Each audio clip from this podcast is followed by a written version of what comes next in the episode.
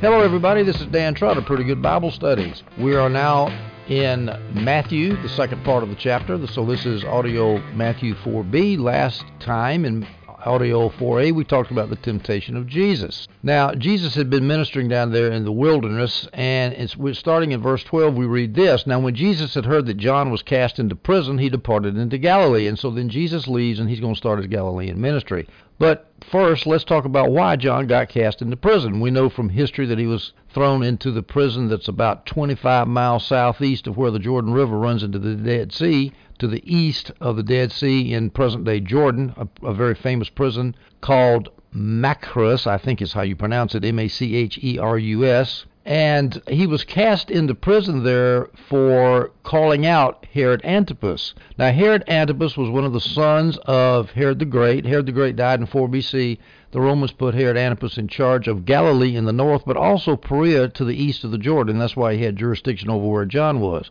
Perea ran from the Dead Sea in the north to from the Sea of Galilee in the north to the Dead Sea in the south. Why did Herod Antipas get ticked off at John. He used to love to listen to him preach repentance. But uh, unfortunately, Herod Antipas, uh, he probably threw him in jail because he was scared that John had messianic aspirations. He would cause a revolt, and the Romans would get mad at Herod Antipas because of that, and so he put him into, into prison. But he still would go down to the prison and listen to John preach. Well, unfortunately, Herod Antipas had deprived his half brother Herod II, also known as Herod the Philip, of his wife. Herodias. And Herod Antipas had divorced his first wife and married a second wife, who was his half brother's original wife, who was originally his half brother's wife. So Herodias, Herodias and Antipas are now married, and that was incest by Levitical law. John the Baptist kept calling Herod Antipas out about it. You shouldn't be doing this, Herod. Or if he ever saw Herodias, I suppose he did the same thing to her. And Herodias didn't like it, so when Salome did a sexy dance at a banquet, and Herod was so pleased, he said, I'll give you anything up to half my kingdom. And Herodias goes back to her mother, and uh, Salome goes back to her mother Herodias and says, "Mom, what should I ask for?" Herodias says, "Ask for John the Baptist's head. We'll shut him up." And so that's what happened to John the Baptist. Great prophet of God. He ends up in a prison, beheaded. So Jesus goes up to Galilee.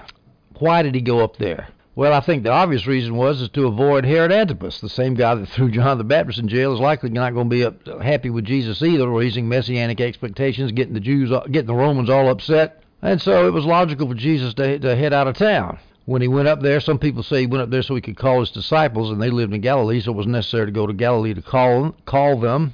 Four or five of the twelve lived there, according to Jamieson, Fausset, and Brown. It could be because in Galilee there was much less religious bigotry toward the Jews, and Jesus, of course, is preaching a, a Jewish kingdom here at first, a kingdom which first was to be composed of Jews.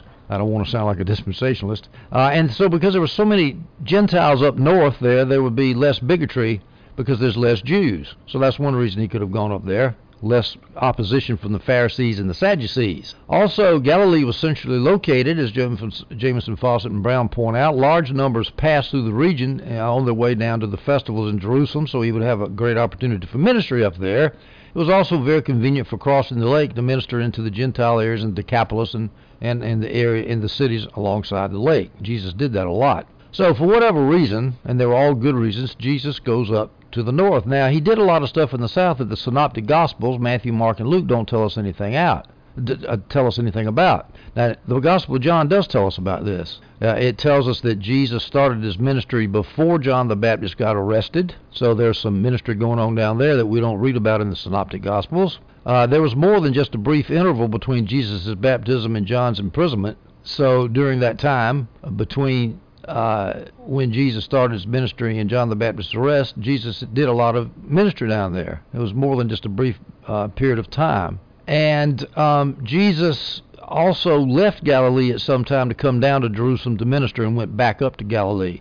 Now, this is all very interesting if you're interested in the so-called synoptic problem, which I'm not really. I like to know the chronology the best I can, but that's roughly what there was a lot of stuff that happened in John that's not recorded in the synoptics is all we need to know for right now. So anyway, Jesus goes up Matthew 4:13 and leaving Nazareth, he came and settled in Capernaum. Well, he left the south in the area around Jerusalem and now he's left Nazareth. So apparently he went to Nazareth first as he left Jerusalem and leaving there he went and settled in Capernaum, which was which was became his hometown which is by the sea in the region of Zebulun and Naphtali, or Naphtali, Naphtali. Now, Capernaum is uh, not mentioned in the Old Testament. It was on the northwest shore of the Sea of Galilee, but it evidently become a sizable town in Jesus' day, according to the NIV Study Bible, and it was probably built after the Jews came back from Babylon, according to Adam Clarke.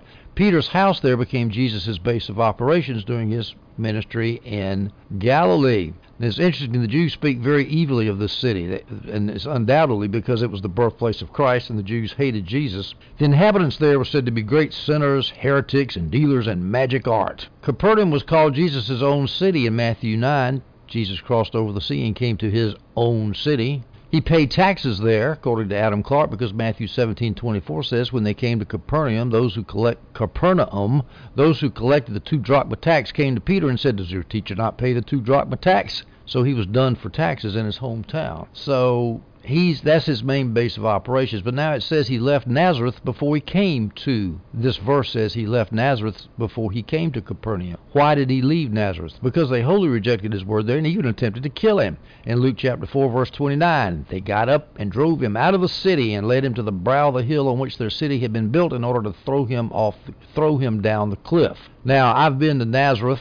Uh, it is on the edge of a hill, a very, very high hill and a steep hill. The road goes right by the edge of the hill. On, the, on one side of the road, you got shops, including a Hardee's. I thought this is great the birthplace of Jesus, has got a Hardee's hamburger joint. But on the other side is a, a cliff that would be very easy to throw, throw somebody off of. Of course, remember Jesus passed through. There was he was a prophet without honor in his hometown. He didn't couldn't do many miracles there because nobody believed. Now Capernaum is said to be in the regions of Naphtali and Zebulun. Naphtali or Naphtali and Zebulun. I looked up Naphtali and Naphtali on a YouTube pronounce video to learn how to pronounce it, and that's how you do Naphtali and Naphtali. Naphtali was to the northeast, it was the province to the northeast of Capernaum, and Zebulon, Zebulun, I'm sorry, was to mostly to the west and a little bit south of the Sea of Galilee. So that was the area right around the northeastern shore of the Sea of Galilee where Capernaum is, and that's important because it helps uh, helps uh, fulfill a prophecy from Isaiah. If you look at the map, you can see this, and you can't see the map on the audio, but we need to remember these map boundaries are not exactly precise because people don't know exactly at, given, at a given time where the boundaries went. Precise boundaries cannot be traced out now, according to Jamieson, Fausset, and Brown, and I know that because I've looked at a lot of maps, and sometimes they don't agree with each other. Now, uh, it, there's uh, interesting uh, that scholars debate how many trips Jesus took to Nazareth to come back to Capernaum from. Some people say he took two trips. Some people say he took one trip. All right, let's go to Matthew chapter 4, verse 14 through 16. This was to fulfill, this going and settling down in Capernaum was to fulfill what was spoken through Isaiah the prophet. This is Isaiah 9, verses 1 through 2 that Matthew's quoting. The land of Zebulun and the land of Naphtali, by the way of the sea, beyond the Jordan, Galilee of the Gentiles, the people who were sitting in darkness saw a great light, and those who were sitting in the land in shadow of death, upon them a light dawned. Now I won't read the the the uh, verse in Isaiah which was being quoted here because it's almost exactly the same. Well, I will read it. There's a few changes. Isaiah 9 verses 1 through 2. There will be no more gloom for her who was in anguish. That's not in the that's not in the part that Matthew quoted. In earlier times he treated the land of Zebulun and the land of Naphtali with contempt. But later on he shall make it glorious by the way of the sea on the other side of the Jordan, Galilee of the Gentiles. The people who walk in darkness will see a great light. Those who live in a dark land, the light will shine on them. All right, now, first of all, we need to take care of this expression beyond the Jordan. Normally, that means to the east of the Jordan. Here's an exception to the rule. It means beyond the Jordan going to the west. So it's to the land west of the Jordan. This is where the Sea of Galilee was, where Capernaum was. Uh, Zebulun and Naphtali, if you look at the two uh, map, the intersection of those two, well, Capernaum is directly in the bottom part, the southernmost part of Naphtali, and is just barely off of the eastern border of Zebulun. So it's the region there, the land of, the region of Zebulun and Naphtali. Those are the two nearest tribes. So Isaiah is pointing to a particular place. And it was called Galilee of the Gentiles because there were so many Gentiles living up there in Galilee. In fact, Galilee had a very bad reputation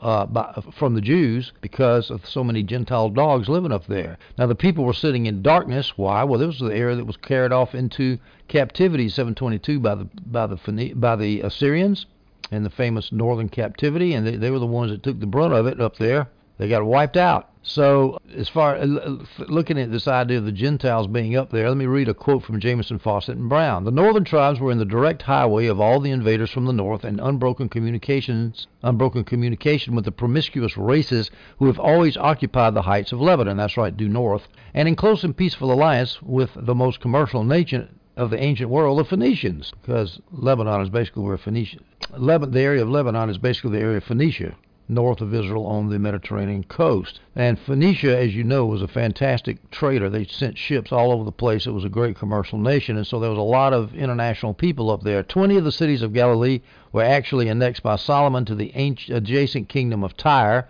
and formed with their territory the quote unquote boundary or the quote unquote offscouring of the two dominions. At a later time, still known by the general name of the boundaries or the coast of Tyre and Sidon. So, right up there in that area in Phoenicia, Tyre and Sidon, if you go a little bit further east, you got Syria, uh, and that's all right next to this area of Zebulun and Naphtali, and that's the the population that you're getting here. So that Isaiah fulfilled that prophesied exactly the Galilee of the Gentiles. All right, the people were sitting in darkness because they had no hope. They had no Messiah. Their land had been basically wiped out by the Assyrians seven centuries earlier, and now it was being occupied by the Romans, and they had no hope. And all of a sudden, they saw Jesus around there ministering, as we'll see in a minute, healing everybody and preaching repentance in the kingdom of God. So they saw a great light. Now, light is a common metaphor for uh, things of God. Think about it. Um, in this New Jerusalem, there will be no need for the, the sun because there's nothing but light in there.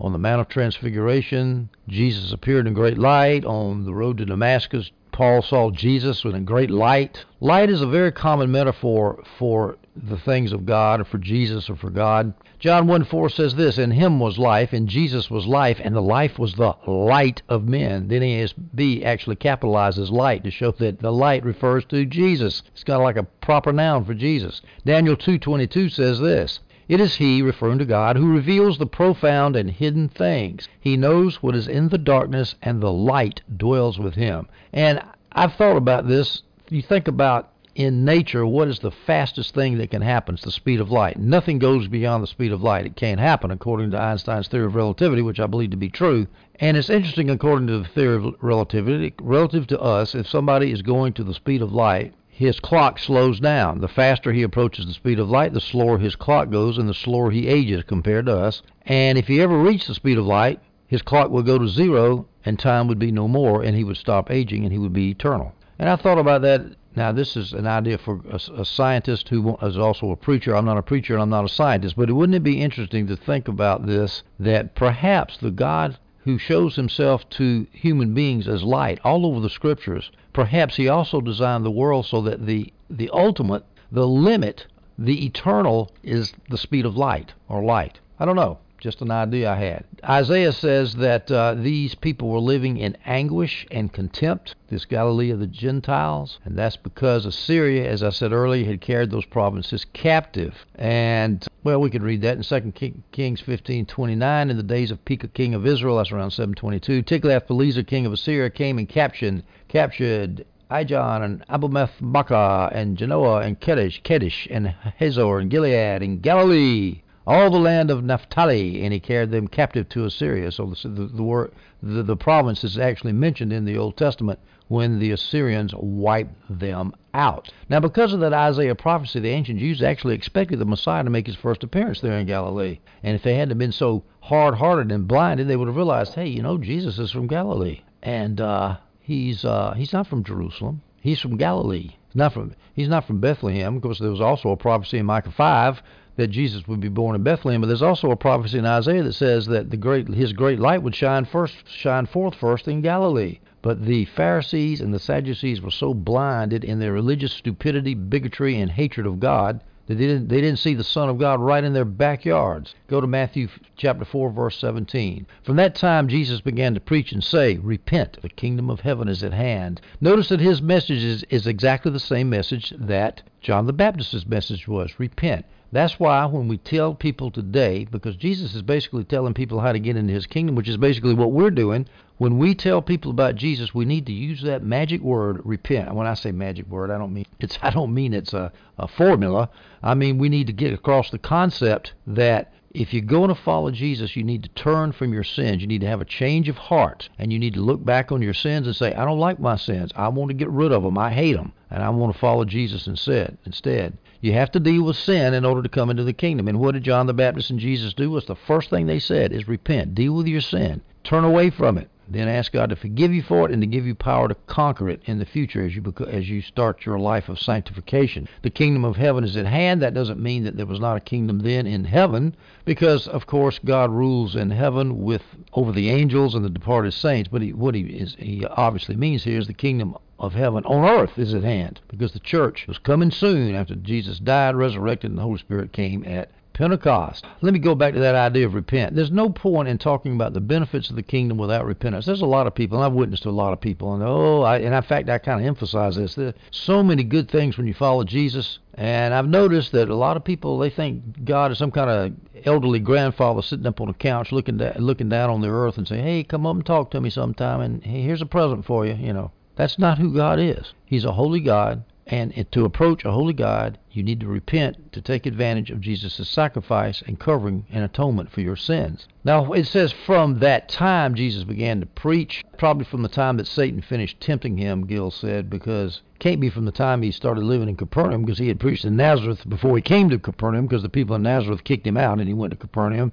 Uh, it can't be the time from John, the time that John the Baptist was thrown into prison, because Jesus had actually preached and made disciples before John was imprisoned. John 3:22 says this: After these things, Jesus and disciples came into the land of Judea, and there he was spending time with them and baptizing. So there's that's that period of time that's not mentioned in the Synoptic Gospels. He was preaching down in the south. John 4:1 says this: Therefore, when the Lord knew that the Pharisees had heard that Jesus was making and baptizing more disciples than John, so you see, John the Baptist was Jesus was making disciples down there uh, right after he was baptized in the River Jordan by John the Baptist. So that's probably not what time he's talking about. He's talking about from the time that Satan finished. He not only ministered in the south, he ministered in Nazareth, and then he settled down in Capernaum to make it Capernaum his base of operations. Matthew 4 verses 18 to, through 20.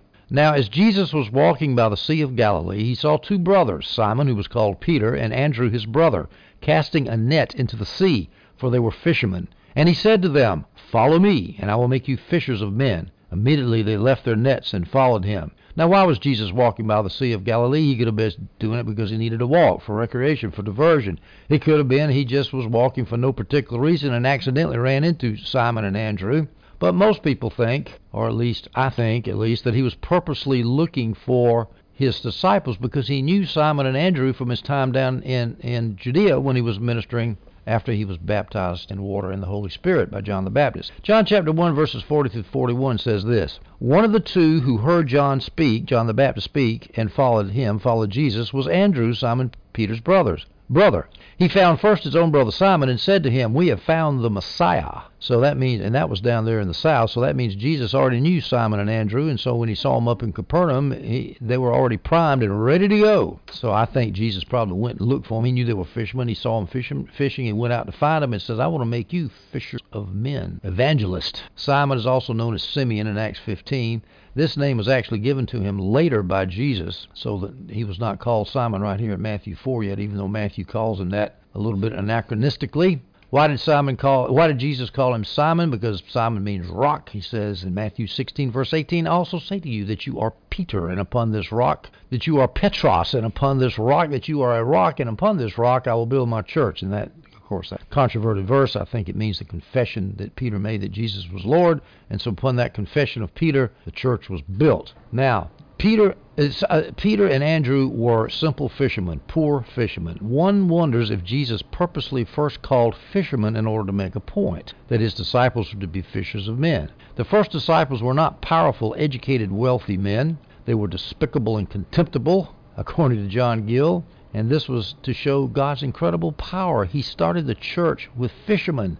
He could have called powerful scribes and Pharisees, people who knew the Bible frontwards and backwards, but he didn't. He called illiterate, or maybe not illiterate, but he called simple, poor fishermen. So the application here for us, of course, is you do not have to be highly educated to preach. I, I've been listening to a lot of Reformed Presbyterian podcasts recently, and it's amazing to me how hard it is for them to find preachers. They're constantly talking about he served as quote unquote stated supply for this church and that church because they to get to be a Presbyterian preacher, you got to go through all these hoops. You got to be examined in your ordination examination. You got to go to seminary. You got to do all this stuff. And as a result, they don't have a lot of people who are qualified to preach. Well, you know, I hear all that, and then I think, well, what about Simon and Andrew? How qualified were they to, were they to preach? They followed Jesus. They followed the Master, and they learned on the job. Now, fishers of men. This was probably an allusion to Ezekiel 47. This is one of my favorite passages, prophetic passages in the Old Testament. This is referring to the rivers of living water that trickle down through the north. This ideal, so-called ideal temple in Ezekiel 47. It's it's not an actual temple, but it's a,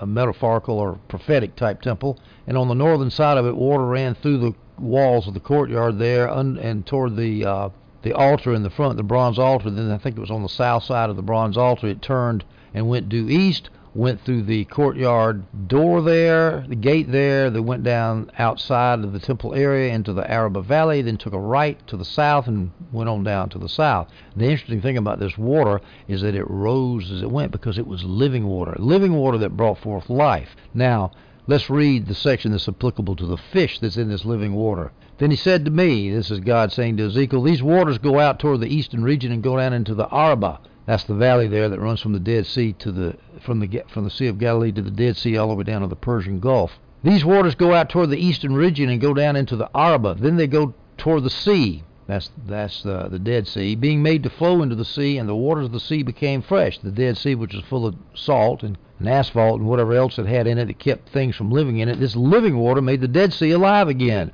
It will come about that every living creature which swarms in every place where the river goes will live. It's living water. And there will be very many fish, for these waters go there and the others become fresh. When you see fish in water, you know the water's bringing life and, and the fish and the fish are living.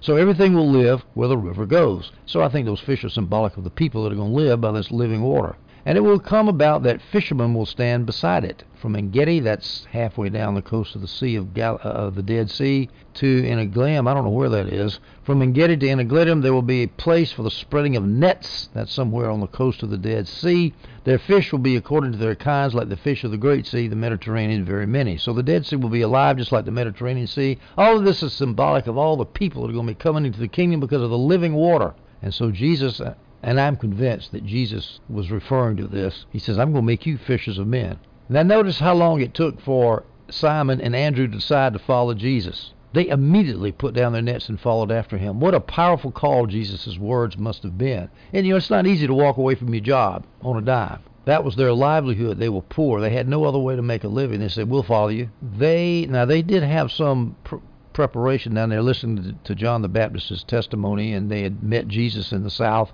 but they knew who he was, and they knew he was special. They might not have known he was the Messiah yet, but they knew he was special. He was at least a prophet. Now, when Jesus said, Follow me, that was a Jewish term that meant be my disciple, be my scholar, if you will, or be my disciple. So this was not just a mere a mild thing. This was a serious thing, a change in relationship, a change in status. You're going to stop being a fisherman and you're going to be a disciple of me, Simon and Andrew. Matthew 4:21 through 22. Going on from there, he saw two other brothers James the son of Zebedee, and John his brother, in the boat with Zebedee their father, mending their nets. And he called them. Immediately they left the boat and their father and followed him. Now, this is the second set of brothers, first four disciples here. James, John, the son of Zebedee, of course, they're very famous in the gospel history. They were mending their nets, they were washing them, mending them, hanging up the dry, just doing the work of a fisherman. They were poor and undereducated because they were fishermen, and just like Simon and Andrew, they immediately left the boat when they heard Jesus calling. This shows again the incredible power. When Jesus calls people, they follow. Now, notice that they not only left their occupation, like Simon and Andrew did. They left their own father. You know, it's hard when your father sets you up in a business and you're working with your father and you just turn to leave the business with him. Leave the business. You, you know, I, you know lots of stories like that. I can hear Zebedee what, after all I've trained you for, you are leaving this fisherman business to follow a poor, uneducated carpenter's son, teaching some new religious doctrine? What about your future? And what about me in my old age? I can hear it now. Families love to complain about kids who sell their souls to the gospel, especially in China, because most of the parents are Buddhist or materialist, and these kids get saved, and the parents say, I, I'm thinking of one right now. Parents said, "You marry a Christian, you can forget about ever setting your foot in this house again." She stood her ground. She married a Christian, and the guy finally uh, broke down. The Buddhist, he he wasn't going to kick his daughter out. I, that, that's I know two stories like that. Another uh, worker at a university I worked in had the same problem. It took her years to marry her Christian husband because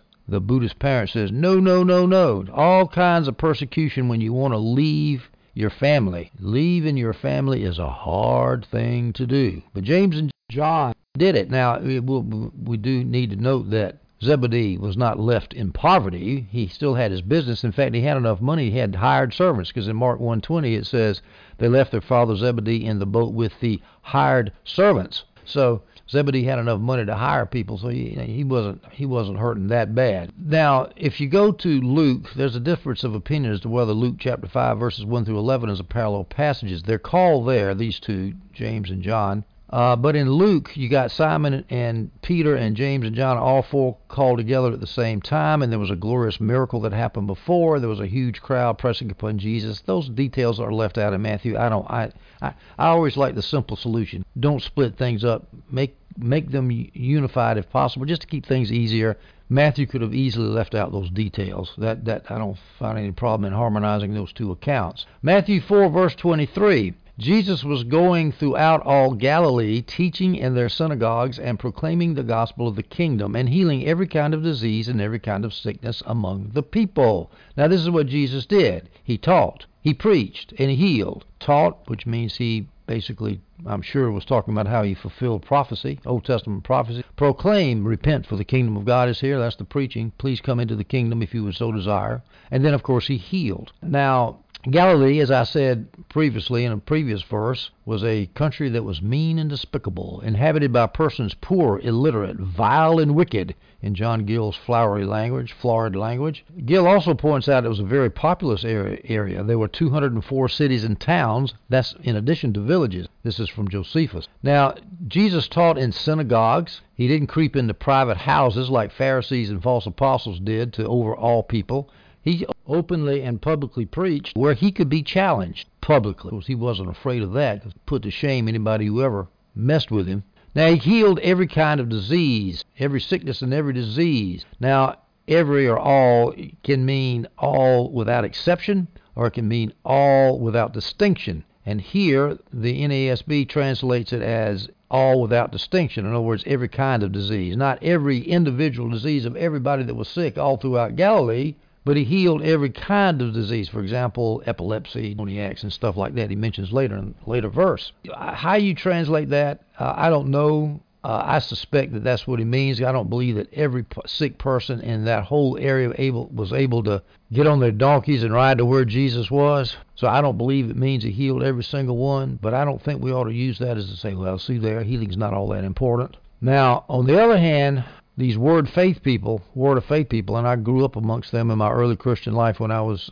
a young man in college. I heard them say over and over again, all always means all, so Jesus healed every disease. That gives the doctrine of healing a bad name because it's preposterously and palpably false. All does not always mean all.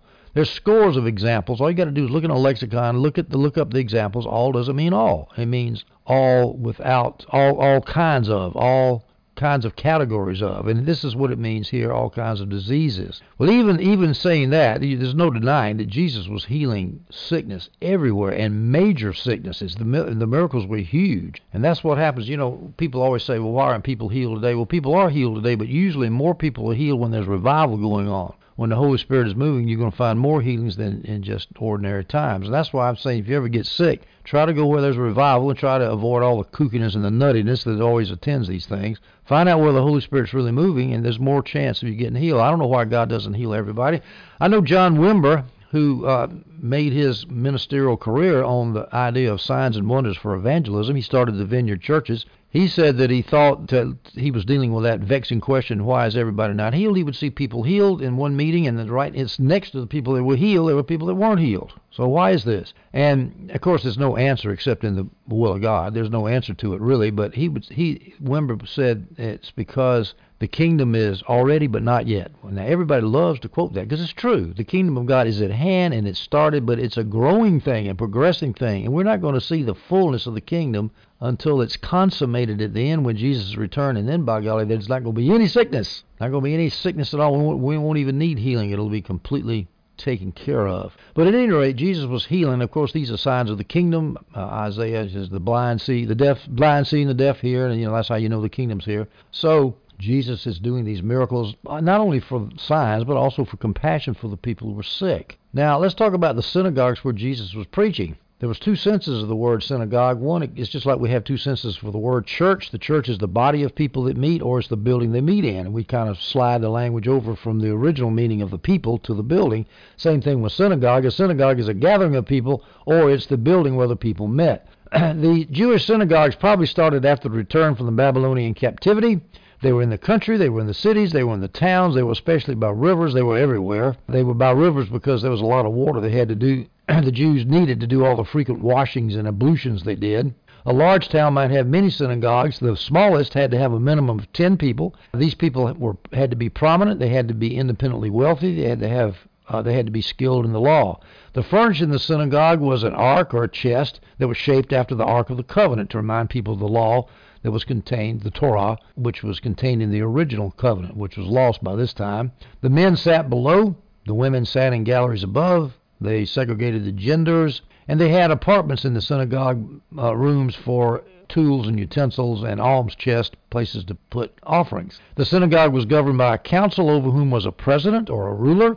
the terms for these synagogue presidents were many in the Gospels. They were called the chiefs of the Jews, the rulers, the elders, the governors, the overseers, the fathers of the synagogue. I remember reading these words and wondering, what are they talking about? Well, that's what they're talking about leaders of the synagogues. The services in those synagogues were performed three times a day, morning, afternoon, and night. So there was plenty of opportunity for Jesus to go around preaching the kingdom. Now, notice how the healing went along with preaching the kingdom. Adam Clarke mentioned six things that preachers of the kingdom do, and not once did he mention healing. Why is it that evangelical theologians are so blind to healing? I, I've lived 23 years in China, and I cannot tell you how many people I heard personal, first-hand testimonies of how dozens of churches were started because some poor person in the countryside got healed. Of one time it was mental illness, one time with a hole in the heart, all kinds of uh, diseases like that, and people hear about it and they start coming and they get saved. But oh no, we got people like Todd Friel of Wretched Radio saying that anybody that believes that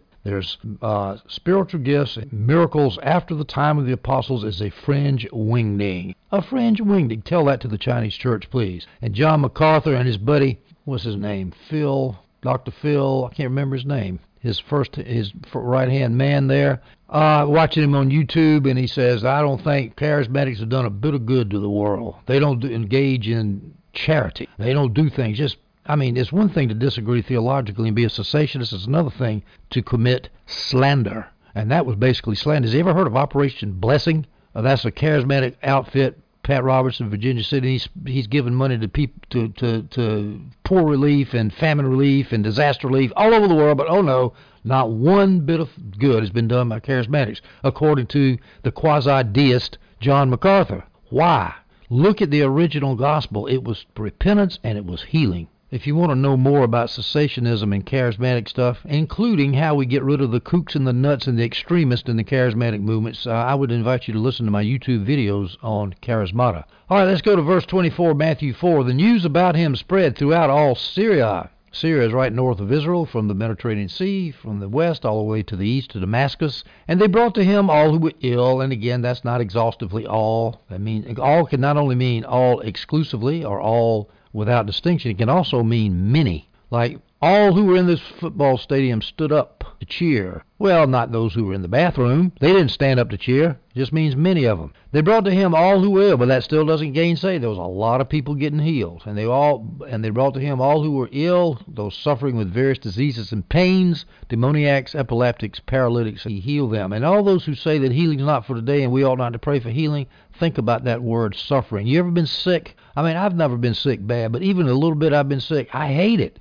I hate it worse than I was about to say worse than hell itself. I don't know because I've never been to hell. I'm sure it's pretty bad down there, but sickness is, is getting pretty close. It's awful, and especially when it's serious diseases, demoniac, demoniac, uh, demon possession, epileptics, paralytics. They were suffering. There were human suffering, and Jesus healed us. So the next time you want to go around saying, well, you know, I don't believe healing's for today. Healing just builds my character. Why did Jesus tell those people, well, you know, I want you to stay being a demoniac. I want you to stay being an epileptic. I want you to stay being a paralytic because it'll build your character. Did he ever say that? And, and if sickness builds your character so much, why do you go to a doctor, cessationist? What's the point? Because as soon as that doctor heals you, then you can't get sanctified anymore because the sickness has gone away. It's amazing the nutty stuff if people would just stop and think what they were saying. I'm talking about respectable people in the evangelical church. If you would stop and think about what you're saying, you would realize that you were speaking nonsense. And if you would just quit throwing rocks at the nut jobs and the fake healers and all the, the, the people who weren't healed and all the negative stuff out there, and I know that's out there, I don't deny that. But if you would quit doing that and point and look at the people that are being that are sick and are suffering from disease and think maybe you ought to start praying that Jesus heal them. Where I've already talked about Syria. It's also called Syrophoenicia. Remember the Syrophoenician woman? Now the woman. This is in Mark chapter seven, verse twenty-six. Now the woman was a Gentile of the Syrophoenician race, and she kept asking him to cast the demon out of her daughter. If you remember the story, he found he said, "Hey, what I'm I don't have anything for the Gentile dogs around the table. You're not seated around the Jewish table. And she said, Yes, I'm a Gentile dog, but I'll eat the crumbs from the table. And Jesus said, I've not seen faith like this in Israel. So he healed her because he first came to the lost sheep of the house of Israel. But interesting here, this is the beginning of Jesus' ministry where he settled down in Capernaum. Where did he minister to? Did he minister to Jews? No, he was ministering to people in from Phoenicia on the uh, in Syrophoenicia in Lebanon on the coast, all the way up there north of Capernaum in an area that was full of Gentiles, Galilee of the Gentiles. And then if you keep going to the east, he ends up in Syria, Damascus, and around there. And that's where all those people were coming from. And they were Gentiles. They weren't Jews because even from the beginning, even in Matthew, the most Jewish of the Gospels, we see the fact that the gospel is universal, it's spreading out, and it's to go everywhere to China, to Phoenicia, excuse me, to Singapore, to Japan, to California and every other pagan place in the world. All right, let's go to Matthew chapter 4, verse 25. Large crowds followed him from Galilee and the Decapolis and Jerusalem and Judea and from beyond the Jordan. He was getting people from Jerusalem and Judea who were coming south up to north. That's how far his fame had spread. And the Decapolis is a league of ten cities that was basically east of the Jordan River, up there north, right, right east of the Sea of Galilee. Nine of the cities were there. One of them was Bethshan, which is south of the Sea of Galilee, on the west of the Jordan River. It was a league of free cities. There was there was a lot of culture there. It was high Greek culture. The, uh, you remember the Gadarene demoniac? Well, Gadara was one of the cities of Decapolis. But at any rate, there were large crowds coming from all over, not only from the south, from the Jews, but the Gentiles in the north. From the very beginning, the gospel was somewhat universal, not merely Jewish. Now, there's some options as to what were the motives in the crowds to come to see Jesus. Well, many of them, of course, as we've seen, wanted to get healed. Some might have just been curious. Some might have been excited because they thought, oh, the Messiah is here. They might have actually thought Jesus was the Messiah. Not all, but some. Some wanted to hear Jesus' teaching about the kingdom because he taught not as the Pharisees, but as one with authority, not as the rabbi. So there's lots of motives. Now, uh, let me say something here again. This is another thing that irritates me. People say, well, you, people just they came to Jesus for the wrong motives. They just wanted to get healed. What did Jesus ever rebuke anybody to come to him because they wanted to get healed? If you were sick, you probably want to get healed too. I just can't even stand to hear that anymore. It just makes so sick. I don't care what their motives were, and it, their motives might have been mixed. Their motives not have, might not have been perfect. But the point is, is they were going to Jesus to see how he could bestow his grace upon them. And I've got no problem when people get sick going to Jesus. I guarantee if I ever get sick like that, I'm going straight to Jesus. And I'm not going to I'm not going to listen to cessationist evangelicals say, "See there, they're seeking the signs instead of the giver of the sign." These were large crowds that went out to see him. Jesus was pulling bigger crowds than John the Baptist. Is probably because of all the healing he was doing. John the Baptist didn't do healing. Now, this area beyond the Jordan, where the Decapolis was, it was the name of a distinct country, which would be good to know, Perea, because it comes up a lot. It's if you look on a map, it goes from the east of the Jordan, from the Sea of Galilee in the north to the Dead Sea in the south. So it's kind of easily, easily, it's in the valley there. It's easy to point out. So anyway, all this geography shows you what an incredible word that Jesus was preaching, what powerful his ministry was, and the excitement that he was causing. And with that excitement, sign off and get ready for chapter 5, which will be coming up in the next video. Enjoy